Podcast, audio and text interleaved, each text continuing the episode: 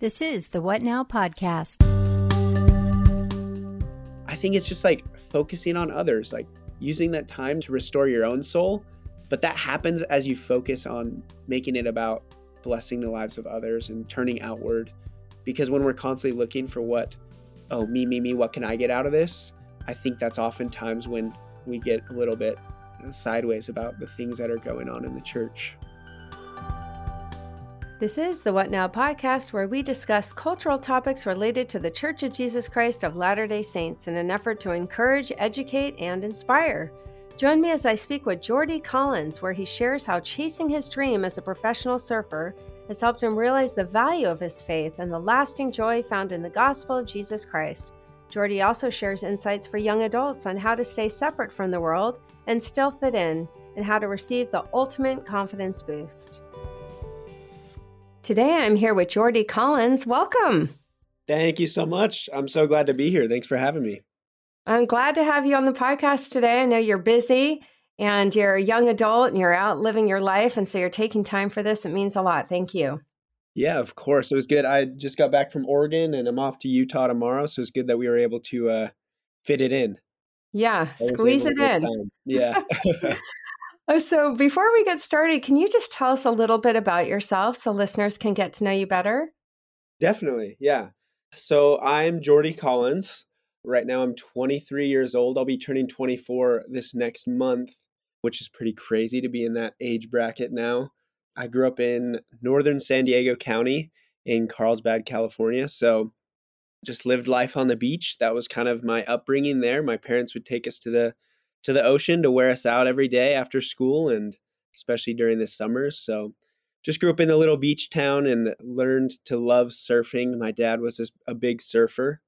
And so that was kind of everything that I focused on as a kid was just being like my dad and being a surfer and I thought it was the coolest thing ever and so yeah that grew into from like a hobby to a passion and then eventually turned into a, a good little career of mine and so that's kind of my background is just I was a professional surfer or am a professional surfer. I don't know anymore. It's it's kind of the blurred line of uh, professional and amateur surfing is is it's kind of hard to tell these days. But uh, always a surfer. I always will be a surfer, and uh, yeah, of course, a member of the Church of Jesus Christ of Latter Day Saints. So those were kind of my two my two biggest passions in life, and yeah, so that's where I'm at right now. Well, that's a good balance. You've got to have the outdoor passion and to do something you love and make a living doing it is the dream, right? For sure. Yeah, it definitely was. When I found out that that I could actually make money at this thing, I was that was it. I was hooked. From there on out, it was over. yeah, I mean, how did you become a pro surfer? How do you just be a pro surfer? Yeah, I mean, the road, it's kind of like I said, it is like a little bit of a blurred lines. A lot of other sports, you have like you're an amateur and then as soon as you accept your first dollar you're a professional and you can't there's like you can't really go back and compete in amateur events. You've like committed yourself to be a professional. But in surfing it's really not like that. Like from a very young age i was competing in surfing all along the coast of california. I started doing competitions when i was probably eight nine years old. And from there on out you just kind of work your way up these competitions. And so you do sort of these local events here in San Diego and you start doing well in those and then okay now it's time to move into like the NSSA series is one that goes up and down the California coast and it's just it's just an amateur event but that's kind of like the breeding ground for these young professional surfers that are up and coming. They learn how to compete they learn the ropes of what it's like to surf in a heat and to uh, learn the ins and outs of that and then from there you have the opportunity to because that's like you can anyone can sign up for those events for the NSSAs and things. But then from there, if you're doing well in those events, you'll get invited to what's called like the Prime Series, put on by the the organization USA Surfing.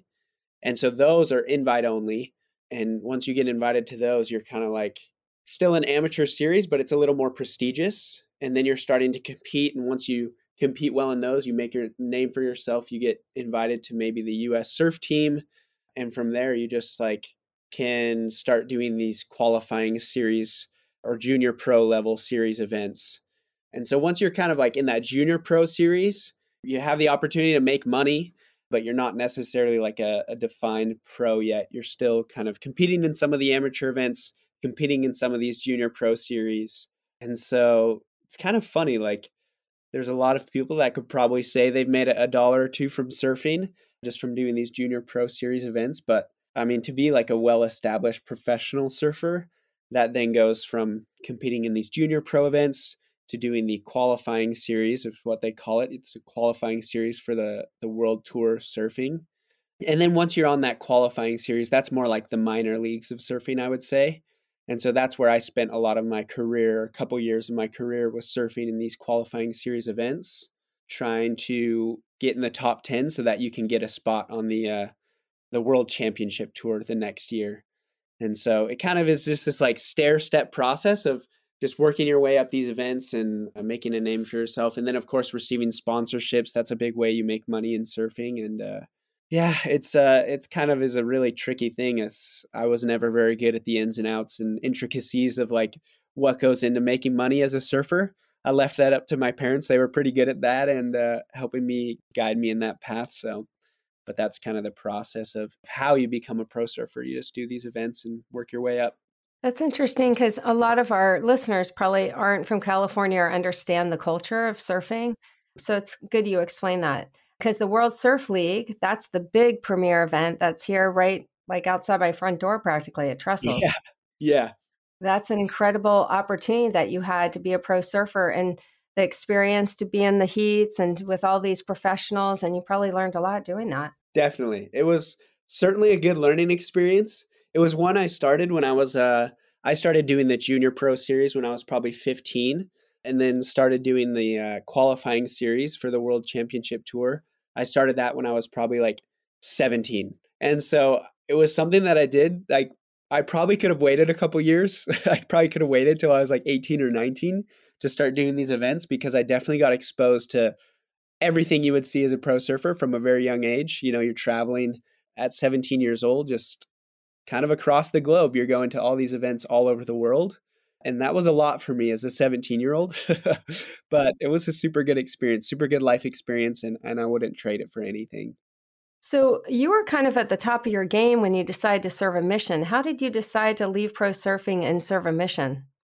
Yeah, that was really hard. That was something that, I mean, that was years of me just praying, thinking about it. I mean, if you would have asked me when I was like 14, 15, 16, 17, if I was going on a mission, and people did ask me that all the time what are your plans? What are you doing? Are you going to go on a mission? And I would just straight up say no. it wasn't even wasn't even close to on my radar. It wasn't even something that I ever ever thought about doing. Was just because surfing. I couldn't leave surfing for two years. That was way too much to ask. Couldn't leave the ocean. I couldn't. You know, it was just too much. And so I was always that kid that was never about it.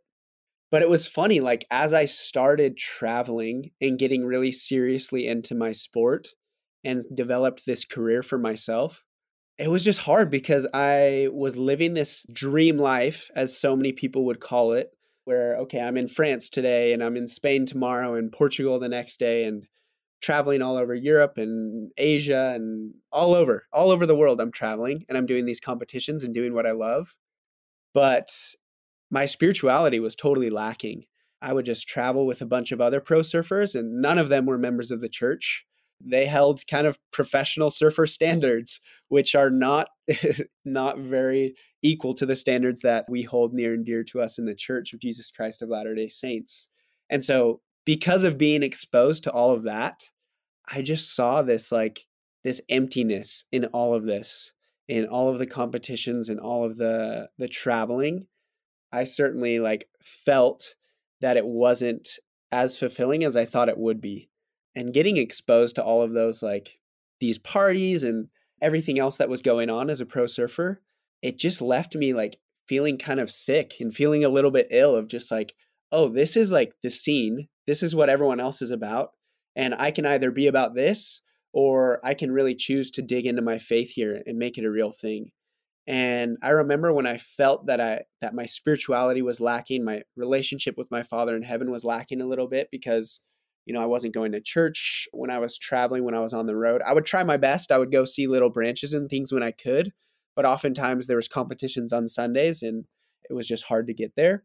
And so when I felt that spirituality lacking, that difference in my life of okay, waking up in the morning and just feeling satisfied, feeling happy with who I am, that difference was enough to really scare me.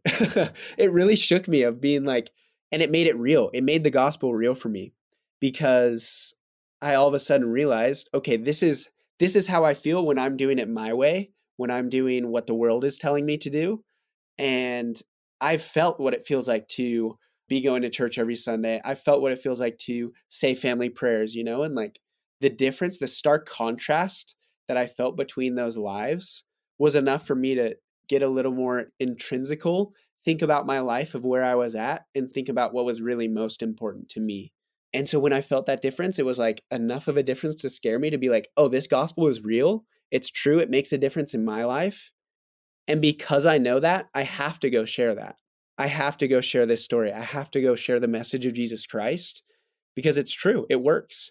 I've lived it and I haven't lived it. And when you know the difference between those two, you just need to share that. It was just, it felt very natural to me. So serving a mission all of a sudden became like, oh, duh. Like I would be stupid not to not to go and share this this experience that I have, this blessing that I've had to know about the church and the gospel and Jesus Christ and and so that was kind of my path was okay, it, it kind of like had to go a certain way and then once I felt it going that way, I noticed the difference and I, and I took a U-turn and and got back to my roots of being a a believer, being a, a disciple and and sharing that with others. So that was kind of my journey into, into serving a mission. Yeah, that's interesting because when you have known what it feels like to feel the spirit and that peace and joy, the real joy that it brings, and then when you're without it, you feel that void, right? I mean, you can't feel the same kind of peace yeah, exactly. It was it was completely undeniable.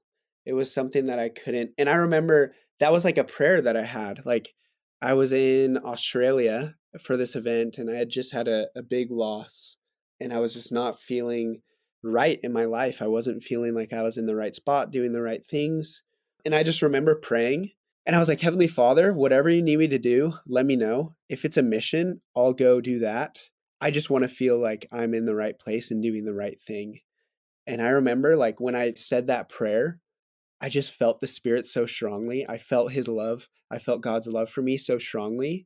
And again, I was like, okay, that's it. That's the feeling. That's what I want to chase. Like if I could have that every day, that's what I need. And I think a mission is going to get me there. And so, yeah, that peace, that's what I was searching for. Little I didn't know it all the time, right? We don't always like think about that super consciously, but once you feel it, you know it and you follow that. Yeah. I mean, in a recent fireside you did in California, you were talking about the difference between fleeting joy and lasting joy. Can you give us some examples of what fleeting joy looks like in your life as opposed to lasting joy? And you're touching on that a little bit right now. Totally, totally. This is like a really big basis for what a lot of my like testimony is like of just the difference that the gospel of Jesus Christ makes in our life because like as a kid that was my whole focus that was my dream was to become this professional surfer to do these events to travel the world to, to get sponsorships and that was what i was doing right? And so if like you think about it like i was accomplished by the world standards i was doing what i had set out to do but i remember like after even winning a competition like i remember in 2017 that was the year that i had won the North American title on the qualifying series. So I had won this this whole year long thing, won kind of the best, most consistent surfer in, in North America. And in an interview, I was talking to a reporter and he was saying, Oh, like Jordy, how are you feeling? Really big win for you this year. What's your plan? How are you feeling? Like, what are the emotions right now? And I was like, honestly, I feel pretty tired. I feel pretty tired right now. I had a long year. I've been gone away from home and I'm just super tired and I'm ready to get back home. I'm ready to see my family. I'm ready to to hunker down and just kind of chill out for a bit. That's how I felt after a ton of events, after a ton of big wins. It was just like, okay, sure, when I was on the beach, when I was getting, you know, chaired up in surfing after you win a big event, there's like a kind of a standard or a ritual where if you win, two of your friends will come and chair you up the beach. They'll put you on your shoulders and your feet can't touch the sand until you hit the stage. So they chair you up to the stage and then you accept your trophy and your check and you take big photos and it's this big celebration and a lot of times there's champagne that's popping off and flying and sure at that time like when I was getting chaired up and all those things that felt great that was super fun loved it it was fun to feel to feel those big wins but like give it a day or two give it that you know that flight home when i'm thinking about my life and all these things that joy or that happiness that you think you're feeling it starts to go away right? It's not something that that sticks around. It's not something because there was always another heat to be surfed. There was always another win that i was chasing or another swell that i was chasing right? So it was always like an itch that could never be completely scratched. Like i was always chasing the, these wins this feeling but it just wouldn't stay and so when I found that as I threw myself at the gospel of Jesus Christ, that joy was something that wasn't fleeting, but was something that would stay. That was the feeling that I was chasing all along. I was trying to fill it with surfing. I was trying to find it with surfing, but you just can't fill it. You just can't find it anywhere else but with Jesus Christ. He is the source of all light, all happiness, all joy. And so that's kind of that difference that I felt was like, okay, surfing is great. It's super fun. You can have super fun moments, but it's not going to leave you feeling joyful all the time. You're always going to need to be chasing another contest or this or that or the other. And so that's kind of the difference that I saw in my own life with with fleeting joy and lasting joy with the gospel of Jesus Christ. Right, because fleeting joy is temporary, right? Like you were saying, you're always have another heat. You're always chasing another wave. You're always going to have someone breathing down your throat to win that competition it's not lasting. Yeah. Yeah. And then the living the gospel of Jesus Christ is lasting joy. When we're consistent in that, we can have that continual peace and joy that doesn't come from any other source, really. Exactly. It's yeah. so true. So, in your fireside, you also referenced a corruptible crown. What did you mean by that? What is your corruptible crown? Totally. I love this. So, this is actually, this comes from Paul. This is in Corinthians. He's talking to the people of Corinth, and Paul is using this example of running a race in a foot race. And it's actually in First Corinthians 9. And he's just saying, like, at the time, obviously, like, athletics was super big for this people. It was kind of everything to be a really, a really powerful athlete, to be this manly man, and to to win this prize.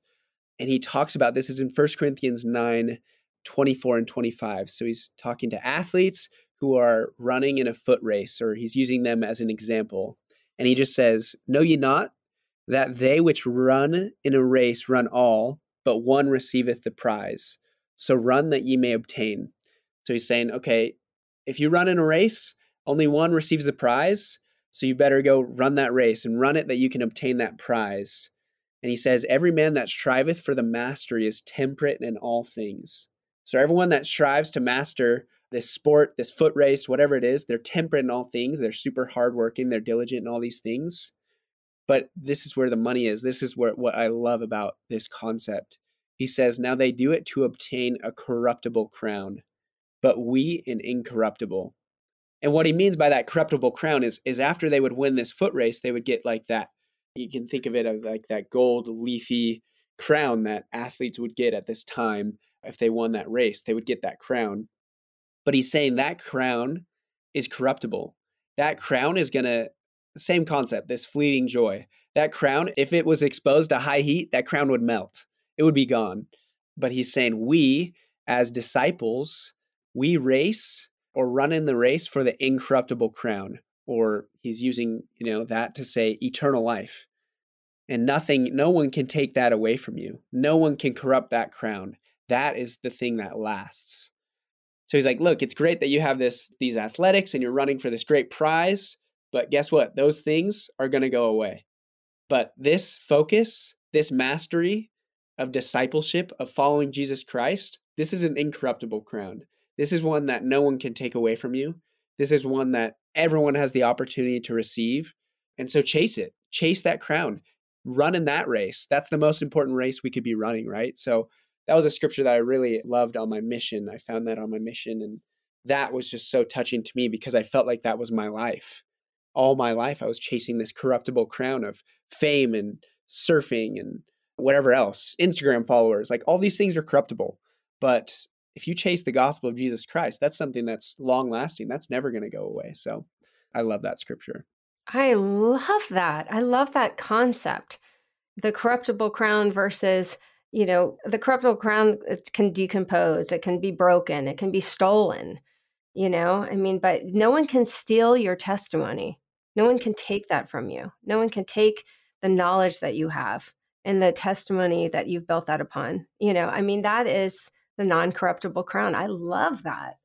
Um, so in the social, you were talking a little bit about, you know, you wanted followers, you wanted fame, you wanted notoriety, which is what we all want at some level, right? That's human nature. In the, your generation, especially in a social media generation that lives so much through comparison, how can young adults your age be separate and still fit in because you have to be kind of separate if you're really living the gospel of Jesus Christ because the world really isn't going in that direction. So how can you be separate and still fit in because uh, we all want to fit in. I mean that's what drives social media. Yeah. That's a hard thing. That's so tricky because I mean for me especially too like I hated and still kind of do to be honest.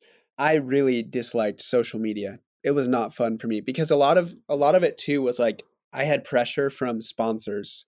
They would say, you know, oh, you need this X amount of followers to make X amount of money. You need this, that, and the other to be marketable for us. And so a lot of it mm-hmm. was driven by like, okay, someone telling me how I should be posting on social media, the things I should be posting, the content that I was supposed to be creating.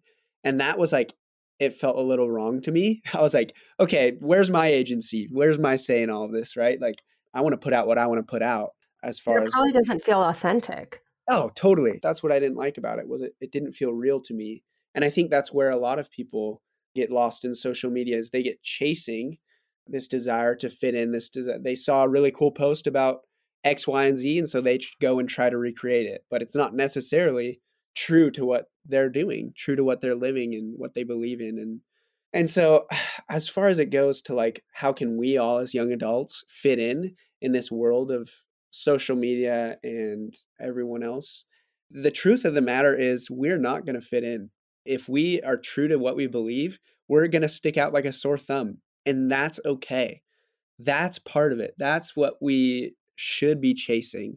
It's funny because at first it seems like a really hard thing but that sticking out and that being separate from the world it's going to get you a lot of opportunities. I know it did for me always. In my career in surfing sure it was hard to be like the kid that was like never drinking in certain instances like not always going out with everyone. It was hard to say no to those things sometimes but because of those that saying no that staying separate from those things i got opportunities to be an affiliate with the us surf team to go and represent them at really big conferences in Japan and in New Orleans. We had a really big conference when surfing was just admitted into the Olympics.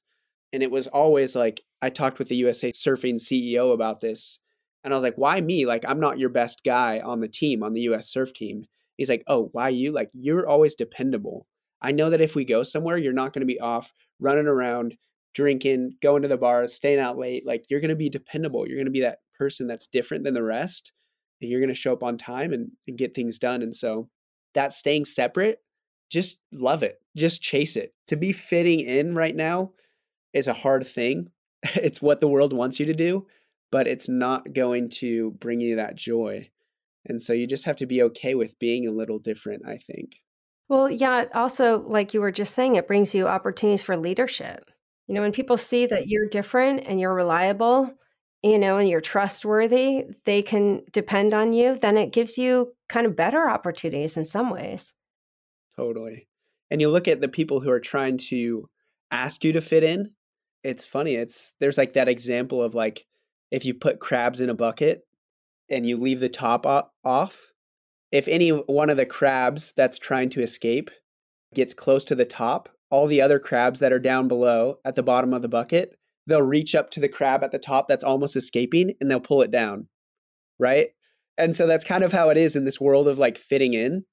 Like sometimes you're like getting separate, you're getting to the top, or you're being different than everyone else. And these crabs at the bottom are just going to try to pull you down by like, oh no, be with us. Look at us. We're down here. We're all here at the bottom. Come down here. It's awesome down here. But really, they're just trying to pull you down to the bottom. And so it's just being aware of these things. It's being aware of like, no, it's okay to be a little bit different. That's what we should be okay with. We shouldn't, I don't know. It's kind of hard to say because everyone goes through it and it's mm-hmm. everyone's journey to like find where their motivation lies, where their acceptance lies. But I think once you can really like narrow it down to, okay, I'm a child of God and my relationship with my Father in heaven is the most important thing in my life. And that's where I get my notoriety. That's where I get my satisfaction. When you can make that the focus, you'll be just fine with being separate. And there's confidence with that too. Like as you see the fruits of that, then it builds on builds on that, gives you a little bit more confidence to be separate, you know?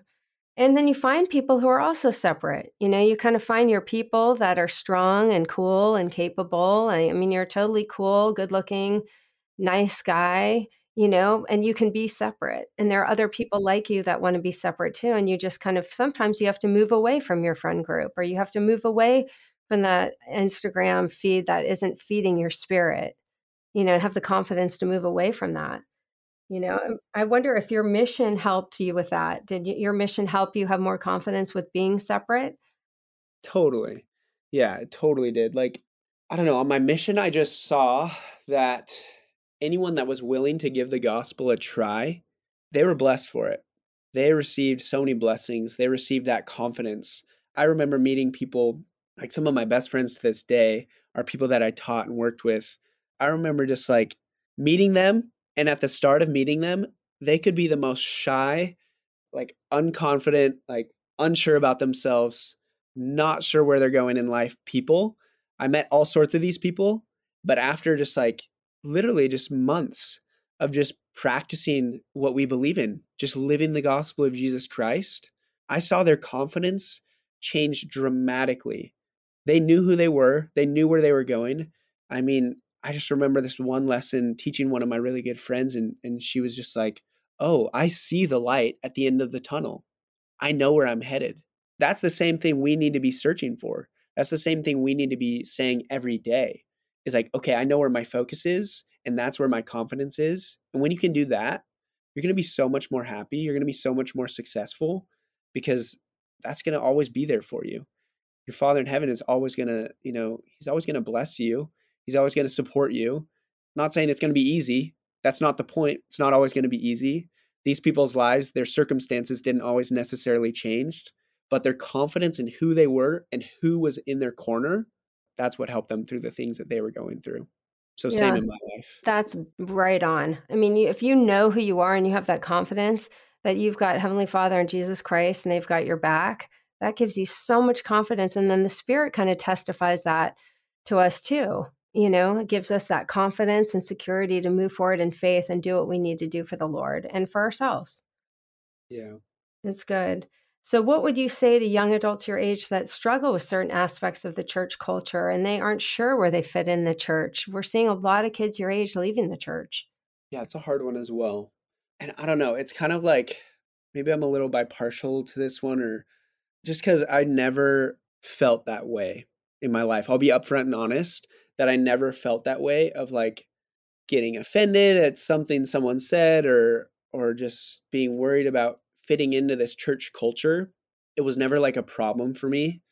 And I've had conversations with with good friends of mine and you know they obviously talk about oh the culture is different here in Utah where they live or whatever else we have different church cultures uh microcultures wherever you live it's it's always different but I was always focused on my relationship with Jesus Christ, on my relationship with my Father in heaven, and I didn't let anything get in the way of that. So sure, I had times where like Bishop said something where I could have been like, "Oh, that's that's kind of messed up," or "What's that all about?" or I could have taken a stance of being like a little bit of a victim in that in that sense. But we got to give each other some grace.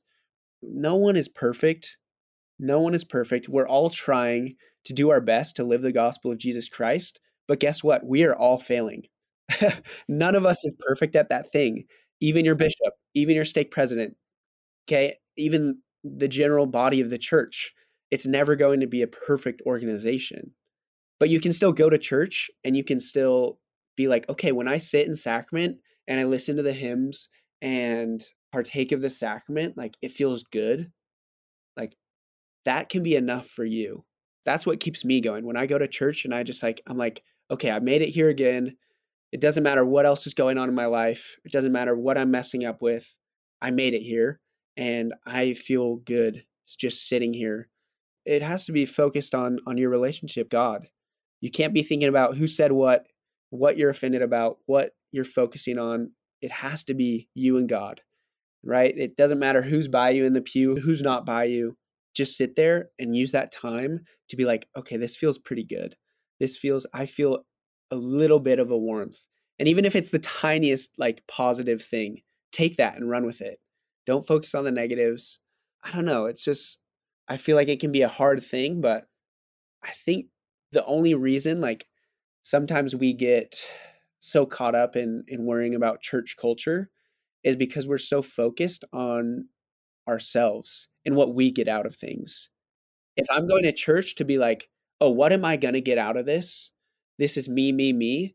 That's probably not like the best way to look at things. But when I go to church and I'm like, okay, who can I bless today? Who can I say hi to? Who can I smile to? Who can I ask about their week and, and inquire about how I can help them? When I'm focusing on others, I think I'm a lot less prone to get offended by what may or may not be going on in the culture, what may or may, may not be getting said, this, that, and the other. So I think it's just like focusing on others, like using that time to restore your own soul but that happens as you focus on making it about blessing the lives of others and turning outward. Because when we're constantly looking for what, oh, me, me, me, what can I get out of this? I think that's oftentimes when we get a little bit uh, sideways about the things that are going on in the church. That's a really good point that you're making. I mean, that's why we're commanded to love God and love your neighbor, right? I mean, everyone's our neighbor. Everyone, everyone we interact with, and we all have different unique skills and you know opportunities to serve and those are given to us because the lord knows what our skill set is. He knows jordan is going to walk right over there and make that guy's day by saying hi and acting like he really does care and you do. You know i mean he knows our skill set and so he's going to give us these little pings and prompts through the spirit of how we need to act and what we need to do and we're always happier when we're helping other people always I mean, I'm always way happier when I'm helping and serving other people. In fact, when I'm not happy, I make a point of going out and doing something nice for someone because it's just a blessing for them and it's a blessing for us. That's why we're commanded to serve, right? Because the Lord knows it'll bring us the joy that we're looking for. But thank you so much for your time today. I loved everything you had to say. I love your mature perspective. And for someone your age, you have a very mature perspective and that you were able to serve a mission, even if it was in Missouri. yes, the farthest place from any ocean. Maybe that was a blessing. The Lord's like, I'm not going to torture this kid in Fiji. I'm just going to send him to Missouri. I always say he'll never put us in a place to be tempted. Yes. awesome. Well, thanks so much, Jordy. I appreciate it. Thank you so much. I really appreciate it too for anyone out there listening, just keep going, just keep fighting, keep believing. It's all good stuff. Just feel the good in it, focus on the positives, and God's there for you. He loves you. So I'm super grateful for this opportunity. Thanks, Mary Alice. Thank you. Thank you for listening to the What Now podcast. I invite you to share this episode with family, friends, and anyone you think it might help. Just click on that share button wherever you listen to podcasts. I also invite you to follow the What Now podcast on Instagram at Podcast What Now for inspirational messages and highlights from our past and present podcasts. Please leave us a positive rating wherever you listen to podcasts. It really helps it to grow. We never say goodbye, we say what now. This has been a What Now podcast production.